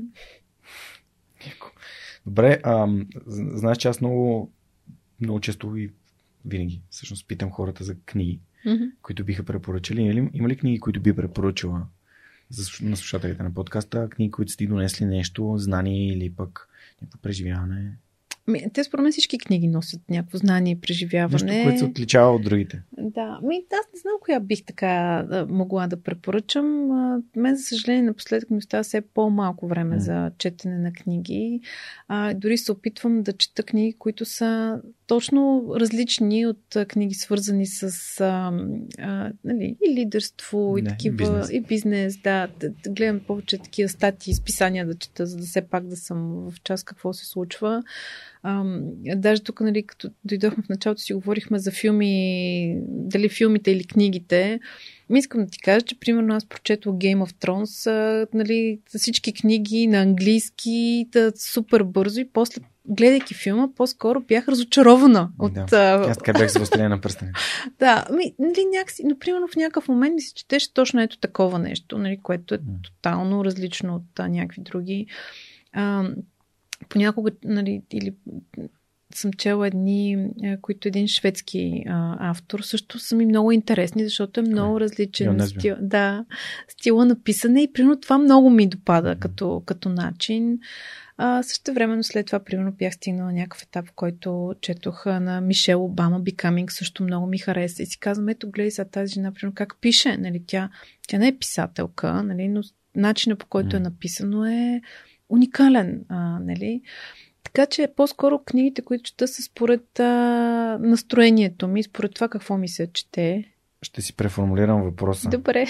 Коя е любимата ти книга? А, любимата ми книга. Ми... Книга, която би взела със себе си. Книга, която... Най-любимата ми книга, от която съм чела сигурно 200 пъти от, а... от тинейджърските ми години ми е най-любима, е Летище на Артър Хейли.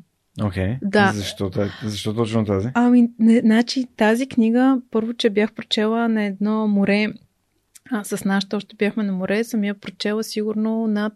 Тогава прочетох за един ден толкова ми се стори интересна тогава и толкова последователно. И точно това е, нали? Има някакви такива, а, случва се нещо, какво ще случи след това, веднага, следващото действие, кой какво ще направи, как ще го разгадаят. Беше ми много интересно. След това сигурно още 10 пъти съм я препрочитала и винаги ми е страшно интересна. Просто ми е много такава действието в нея, начинът по който се развива.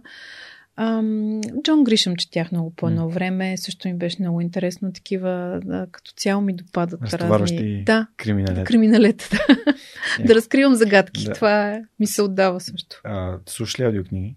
Не, не. Още не мога да се пречупя някакси за тия аудиокниги. Наистина. А, понеже сега има една нова рубрика, която се казва аудиокнига на седмицата и в нея препоръчвам на слушателите аудиокнига на седмицата и да. много се чудих коя книга бих препоръчал в епизода, в който си говорим с теб за, за екипи, за гейминг и така нататък. Да. И всъщност това, което свър... напоследък, последните може би една година, много свързвам безкрайната игра на Саймън Синек. Добре. с игрите. Безкрайната игра е а, много, много интересна книга, в която много ми помогна на мен да разбера кои са нещата, които бих правил безкрайно. Тоест, и кои са? Ами, примерно, бразилското джуджицу и подкаст са две от тези неща. Трето нещо е, че отношенията ми с, с Неда са такива, че аз бих искал да бъдат безкрайни. Тоест, няма, няма, крайна, няма крайна цел. Няма, подкаста никога не е бил от този до този епизод. Или, mm-hmm. а, и дори в бразилското джуджицу, началото си мислех, сега ще взема някакви колани, ще стигна черен колан някой ден но в момента ми е просто ми харесва да отида и да, да съм там, да, да, да съм на тренировка. Просто ми харесва да съм там сред хората, да познавам ги, да отида на състезание или пък а, да помагам, да съм помощник съдя, да боря точки. Цялото това нещо е като, чувствам се като да те викнат да играеш футбол зад блока. Да. И просто знаеш, че играеш в футбол. Нали? Няма значение какъв да. резултата. Имали сме резултати 35 на 47 и в един момент никой не ги брои. Просто играеш за, за, за самата игра. Да. да и, и, и това е а, книгата, която съм избрал тази седмица да препоръчам. Добре, ами аз може би игра. тогава само заради тебе ще се причупя за първата аудиокнига и това ще бъде Безкрайната игра. И О, ще ти кажа след това. А, не знам, за мен книгите, нали, да, освен на хартия, нали, и след това вече да можеш да четеш на, на някакви устройства, някакси така смятам, че човек успява да се пренесе точно в това какво се случва и да си го представя. Но добре, ще пробвам и ще ти кажа. Супер. А понеже някакси част от гостите са свързани много с предприемачеството и успяват да погледнат нали, от в, през книгите да получат знания от хора, които няма как да стигнат до тях. Mm-hmm. А, като, например, да. Нали, не всички. Ти си говорила с създателите на Riot, нали, хората, които управляват компанията, но не всеки един от нас може, примерно, да си говори с Питър Тил. Mm-hmm. А пък от 0 до 1 да дава възможност да прочетеш Питър Тил какво е събрал. А и там отзад съм сложил на Тим, на Тим Ферис книгите, които също в интервюта, които е направил, интервюира невероятни хора, включително Питър Тил. А, и, и затова аудиокнигите някакси бързо може да минеш през, през тази информация и специално за бизнес литература смятам, че са много полезни. Но и Оруел, понеже аз слушах Оруел прочетен на български и беше много въздействащо. Когато някой професионален актьор ти чете нещо, става... Пак успява да. Успя, успява да извика образите в съзнанието ти. И да, Оруел беше 1984 беше много, много, много силен момент за мен. А, май, майстор Маргарита също на Булгаков. Mm-hmm. Я, я слушах. М- класическата литература може да се слуша също, но определено има си магия в това да, да отвориш и да, да четеш, и да се потопиш и да го прочетеш отново. Аз не съм сигурна, че ще мога да се съсредоточа така, защото нали, като mm. го слушаш, ще правиш нещо друго. А, или поне аз така си да, го представям. Може би да. това е нещо. се да, спортуваш. Да, а, ако се разходиш и спортуваш добре, аз, аз най-вероятно ще правя други три неща и не съм сигурна дали ще мога точно това въздействие. Но добре, ще пробвам следващия път. А, Мога да препоръчам като... и други такива по-лесни за слушане книги. Айде, добре, добре се. а, добре, като се заговорихме за спорт, ти каза, че от дете нали, си занимаваш се с спорт. Да. Ам, за мен спортът е много важен, той е фундамент. Всъщност, в момента спортуваш ли, ами... правиш ли нещо, което да, така да ти поддържа тонуса? Да. Значи, не правя нещо, което да е нали, по някакъв начин професионално. Ходя mm. на фитнес, mm. ходим в планината и така нататък, но за мен аз спорта никога не можа да стане някакси самоцел. Mm. А, аз тренирах плуване, след това лека атлетика, след това не знам какво. Нали, общо заето тренирах като дете страшно много спортове. А, до някаква степен наистина ме е научил на, на много дисциплина нали, самия спорт. Децата ми също ги записваме на различни спортове, които са им интересни. Човек си мени с възрастта, желанията и вижданията за спорт. За мен спорта, примерно дори като тръгнах на фитнес и първият път, нали, инструктори, така, сега какво да постигнем? Викам, не, нищо не искам да постигнем. Аз не искам, нали, да, да стана толкова килограма или така да изглеждам, нали. Не го правя за това. А, аз искам да се чувствам добре. Искам като изляза от тук, нали, както едно време от басейна излизаш, така една много приятна умора, нали. Тялото ти е уморено, но с, с, така мозъкът ти си е починал. Много дълги години след това плувах за удоволствие. Нали? Ходех да плувам, доставям изключително така приятно усещане. Сега обичам много колело да карам. Mm. Даже тук с а, мъжа ми последно си купихме такива малко по-спортни маунтин колела. Сме решили, че ще ходим да караме из планините, нали, нещо, което не сме правили до сега. Просто децата вече са малко по-големи и смятаме, че може да ни се получи. Ски обичам да карам, зимата карам ски. Да, така че, нали, като цяло бих mm. казала, че така спорта е нещо, което разбираме се, обичам да спортувам, приятно ми е, но не ми е някаква самоцел. Mm. Нали? Yeah, понеже така с, с, с Еми имах възможността да разгледам нали, целият Телос Тауър, още преди COVID. А, фитнеса. 2019 и а, 18 етаж ми е абсолютно а, буквално беше много впечатляващо за мен, като човек, който да. обича да, да тренира. Аз не съм тренирал в фитнес от доста време, т.е. Предимно в тренировките в момента са в джуджитото, но силовия спорт, нали, това да, да съм тренирал, да съм клякал, да съм правил силови упражнения, много ми е помогнало и когато се качих на 18 етаж и погледнах София и си казах, представяш ли тук, тук тренираш а, и, и виждаш цялата, цялата красота. Града е спрял, защото вече надолу нали, не, не виждаш, не чуваш много ме, много ме впечатли. Дори наскоро видях стори на, не знам, на някой мой приятел, който беше в, в фитнеса и си каза, аз знам къде си. Има само един фитнес, такава гледка в София. А, и да, много, много ми хареса. Еми, много е важно. Нали, нашата работа е много свързана с седене mm. и пред компютъра, и на различни да, конферентни разговори, постоянно си с този, с онзи.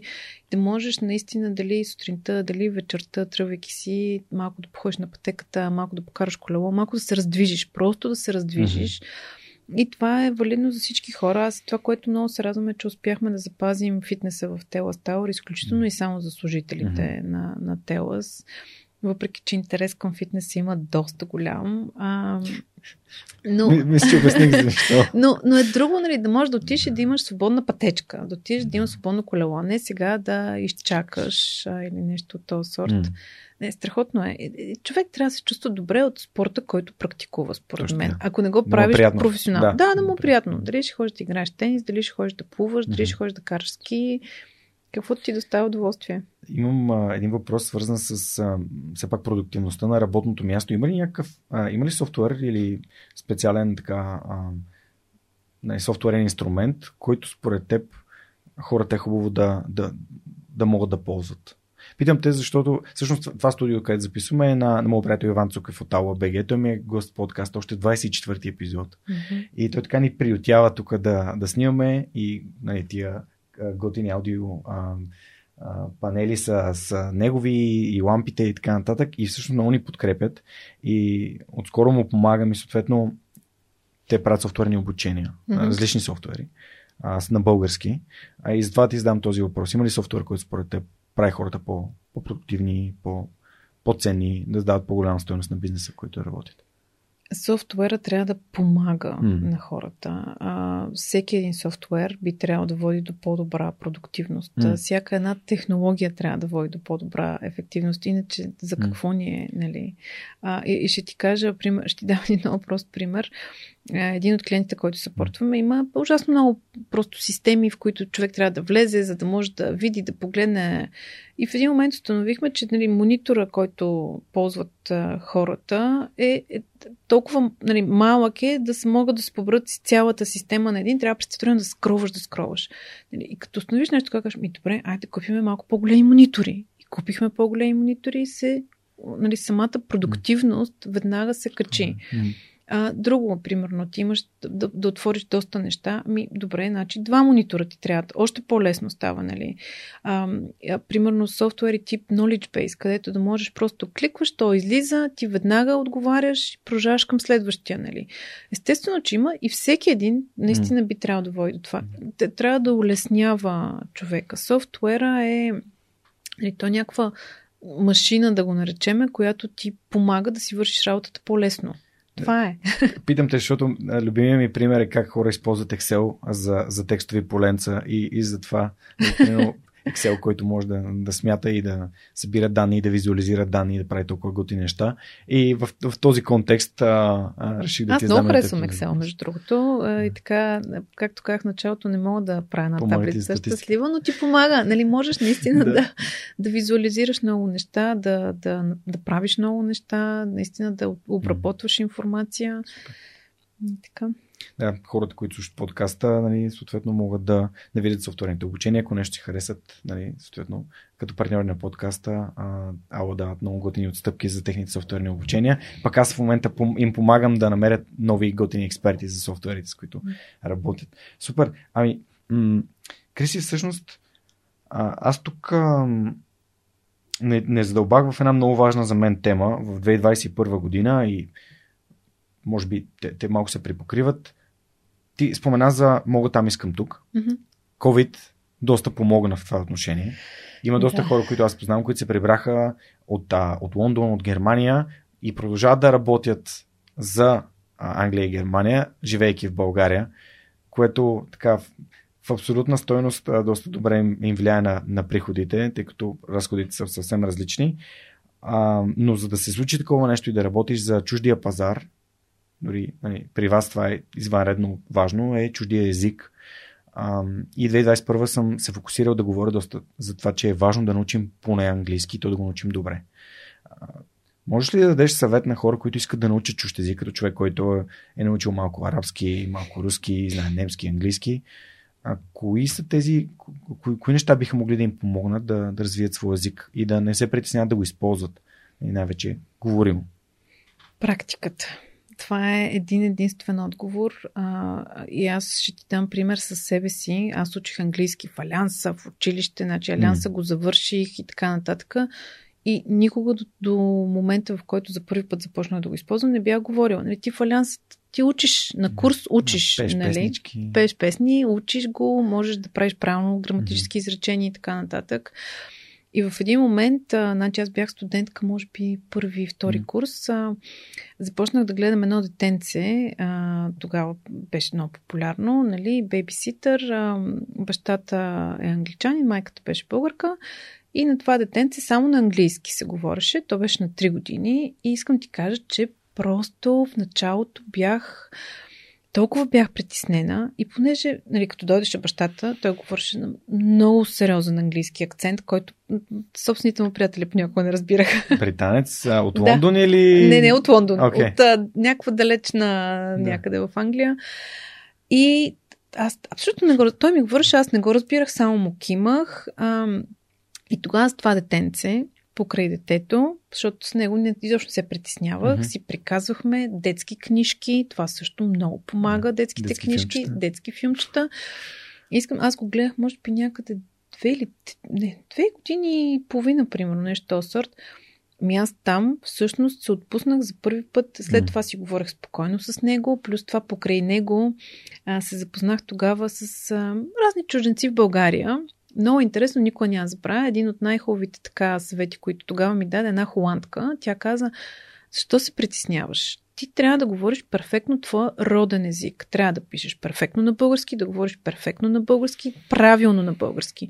На английски и на всеки друг език можеш да правиш колкото искаш грешки. Това не е твой роден език. Не се притеснявай, говори спокойно, нали? Те трябва да го говорят правилно. Не ние. Много готин съвет. И аз тогава си... Да, и аз тогава си казах, ми да, аз български говоря чудесно, пиша чудесно, за какво се притеснявам с този английски? И се отпуснах и започнах просто да, да говоря. Ето, примерно, сестра ми, която сме учили абсолютно по едно и също, по един същи начин английски, и тя също фалянса след мен и така нататък. Ми тя до ден днешен просто не има момента, в който нали, да комуникира изцяло свободно с някой на английски и се притеснява. Знае сигурно повече от мен е английски, като, като думи, като граматика и така нататък. Аз такъв хубав М. бритиш английски говорих, отидох в Египет и си го развалих, защото там никой не ме разбираше. и като кажеш на някой на хубав английски нещо, те те гледат и там просто започнах да, Да. говоря тип на английски, но звучеше като арабски, нали? И така. Аз а, връщаш ме в гимназията. Имах а, учител, който по заместване беше американец. Една американка беше дошла от Аризона и ни води, мисля, че ни води поне един срок. И ми беше много приятно да си говоря с нея. Не си бях дал сметка колко е, колко е лесно да говориш с а, native speaker, а, с когото можеш просто свободно да си говориш. Да. И имаше много от моите ученици, които се притесняваха просто да се изказват на английски. Пък аз с нея така успях да се, някакси да се пречупя и ми се Ама защото човек от другата страна трябва да те предразположи. Значи този моя британец, той просто той не предразполагаше да си говориш с него, той не предразполагаше, нали, така че ти да се отпуснеш, Мгм. той просто звучеше много тав и просто искаше да никой да не го разбира. А, докато не, хората, с които и, и към днешна дата нали, общувам, целта е да се разберем и да свършим работа заедно. А сега дали някой ще направи някъде някаква грешка? Какво предстои пред uh, Telos International Europe тук в близкото бъдеще? Има ли нещо, което може да ни, спом... нали, да ни споделиш, нещо интересно? Ами, Някоя нова кампания, която а, предвиждате? Последната кампания, която всъщност буквално преди два дни а, стартирахме, Бъди себе си, тя говори за така липсата на толерантност в различните компании, когато кандидат кандидатства на определена възраст най-вече или съответно дали си мъж, жена, дали имаш видими татуировки някъде по тялото или се обличаш различно, изглеждаш различно и така нататък. И това, което се опитваме да направим е наистина да започнем един диалог и всъщност компаниите да видят, че като дадат шанс на такива хора, ще бъдат много приятно изненадани. При нас има хора, които са на всякаква възраст. А, нали, както има много млади, така има и хора, които са доста по-възрастни, работят при нас от много години. А, Руми е един такъв пример. Тя е лице на кампанията, която работи в един от проектите при нас от също страшно много време и е на 78 години. А, и се справя страхотно. И се справя фантастично и е а, така с изключително нали, свежа. Но, примерно, възрастта е един предразсъдък, mm. а, а не трябва. А, тук си говорихме даже наскоро, че всъщност самите кандидати в един момент се притесняват да отидат да кандидатстват някъде, защото си казват, е, мен няма вземат, аз вече не съм за там. Ами напротив, защо да не си за там? Нали? Трябва да се опита човек а, да, да кандидатства. Така че това е една от така най-последните ни кампании, с която много се гордеем. Тези кампании, както и мога, мога там искам тук, те не помагат само на нас mm. като компания. Те помагат на всички компании в България да малко така да се замислят за подобни важни теми и да си зададат сметка, че всъщност може би изпускат едни много добри, качествени, стойностни хора заради някакви предразсъдъци, които имат в компанията. Супер, абсолютно съм, съм съгласен и а, много се, много, много се кефе на um, We give where we live, нали? Да. Даваме там, където, където живеем, защото аз знам, че голяма част от компаниите не се замислят за този принцип, на който ми подкаст е създаден. Той е win-win принципа на от 7 навика на високоефективните хора. А, мисли печеля, печелиш. И съответно, когато и, а, компанията може да повлияе с това, че има а, много служители, че има ресурси, може да инвестира в правилните каузи и вие дате на борда ви дава мисля, че беше 100 хиляди лева. Да, 100 хиляди американски долара. Долар, годишно? Да, годишно. На, да. на няколко каузи, които, които сте избрали. Да, хората, различните е неправителствени супер. организации кандидатстват с техните проекти. Да. Пак казвам, страхотни идеи има, м просто много впечатляващи и ние ги подкрепяме да се осъществят. Супер яко. Еми, да, така, така се прави. Не, това е win-win. А, да. Добре, ами отиваме към последния въпрос на интервюто. Супер приятно ми е да си говорим. Не знам, времето лети абсолютно. А, и то е, аз съм си го откраднал, така да се каже, от моят приятел а, Веско Колев, който е част от Progress Software и а, ние с него, той ми гостува в 218 епизод. Въпросът е как да направим България едно по-щастливо място. Според мен България става вече едно по-щастливо място. Хората, които живеят, нали, то, ние определяме как, каква ще е държавата, определят хората в нея. А, и аз много се радвам, че с а, така годините някакси започваме ние, българите, да ставаме една идея по-позитивни в а, начина си на мислене, в нещата, които ни карат да се чувстваме щастливи или не до толкова щастливи. А, и, и според мен това, което трябва всички ние да направим е да казваме и позитивните неща, не само негативните. Защото ние сме се научили, ще дам един пример. А, отиваме на едно място, страхотно място, страхотна организация, просто не, не бях виждала толкова добре организирано, страхотна храна, така. И аз казвам, е не, това те хора са страхотни, просто трябва да, да ги похвалиме. Идва сервитьорката, аз казвам, извинете, може да викнете управителя?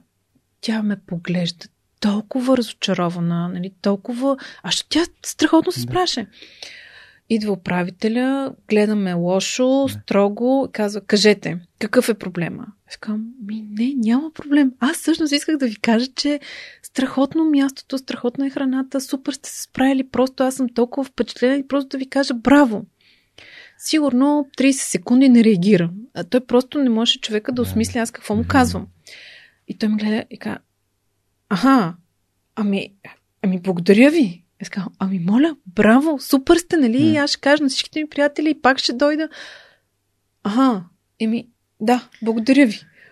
И това хората, те не са, те не очакват, mm. те не са подготвени за такова нещо. И аз тогава си казах, ами ето, значи трябва да го правим по-често. Трябва да казваме и хубавите неща. Е. а, а не само като има проблем да викнеш. Трябва да поощряваме наистина. Абсолютно. И така ще стане по-добре. А, с википедианците ми се случи, защото бях направил на страница, която те бяха гласували да спрат. Това са доброволци, които обслужват Википедия mm-hmm. и за да бъде структурирана, чиста и така нататък. И човека, с когото аз си писах, намерих му имейла, питах го защо е свалена, той ми обясни. И аз му казвам, окей, разбирам, това са ви правилата, така работите. Благодаря за това, че полагате усилия да има Википедия на български. И той беше толкова изненадан. Да. Ти не знаеш аз с какви хора ми пишат и как. Те, те, не, няма никаква емпатия. Никаква емпатия и то като най-лесното нещо е да се, да се ядосаш, но пък разбери, всяко нещо си има правила. И това, че ти си във Фейсбук, Не значи, че можеш да постваш това, което искаш и това, че си в Википедия, не значи, че трябва да постваш всичко, което ти си мислиш за истина. А, хора, има хора, които проверяват това дали е така или не и а, някои хора го правят безплатно. За малко да забравя, а, Весто Купанова има една игра такава за HR, която е много яка. Тя се казва Kiss the Frog Now. М? И за жалост COVID така много сериозно удари HR, HR и обученията на, на екипи, тимбилдингите и така нататък. И тук има едни лични въпроси, които са на английски язик. Всички, всички въпроси, всички рисунки, всичко направено в България от български, а, от български експерти, от български художници и креативни хора. Мгм. Може ли да си изтеглиш един въпрос, Да. който аз ги бърках до преди малко, да ни И? го прочетеш и да му отговориш? Which time period would you like to live in and why? А, ами... Аз много си харесвам живота. Мгм. Не бих си го сменила. Не да го смениш. Къде би, къде, къде би ти било най-интересно да живееш? Ами, сега, в сегашния ми живот, не бих си го сменила. Не, не бих си го сменила изобщо. А, нито, нито времето бих сменила, нито мястото бих сменила, нито хората около себе си бих сменила. М, Нито пък бих искала да се върна. Много хора казват, е, сега ако бях на 20, не, изобщо не искам да съм на 20. Много съм доволна а, от там, където съм, от възрастта, на която съм, на осъзнатостта, на която съм стигнала, от а, приятелите, които имам с годините. Нали, на- много беше лесно едно време, когато всичките бяха приятели. Си кажеш, е, аз имам толкова много приятели. А, Аз нямам много приятели, а, които мога да кажа, че са ми приятели. Но тези, които имам, са такива, за които и аз и те, като ми се обади в 2 часа и каже, ела, няма да питам дори Примерно, защо. да. Нали, а, качвам се и на самолета в единия случай, тъй като приятелката ми не живее в България. И няма нещо, което да ме спре да го направя.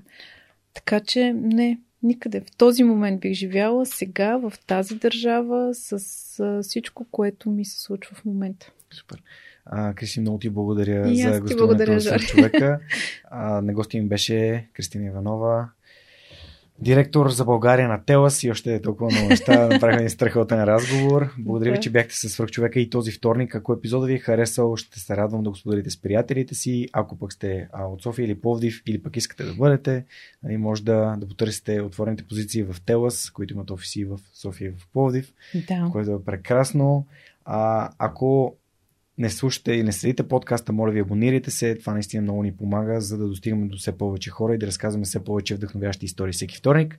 Това беше от нас за тази седмица и до скоро. Чао!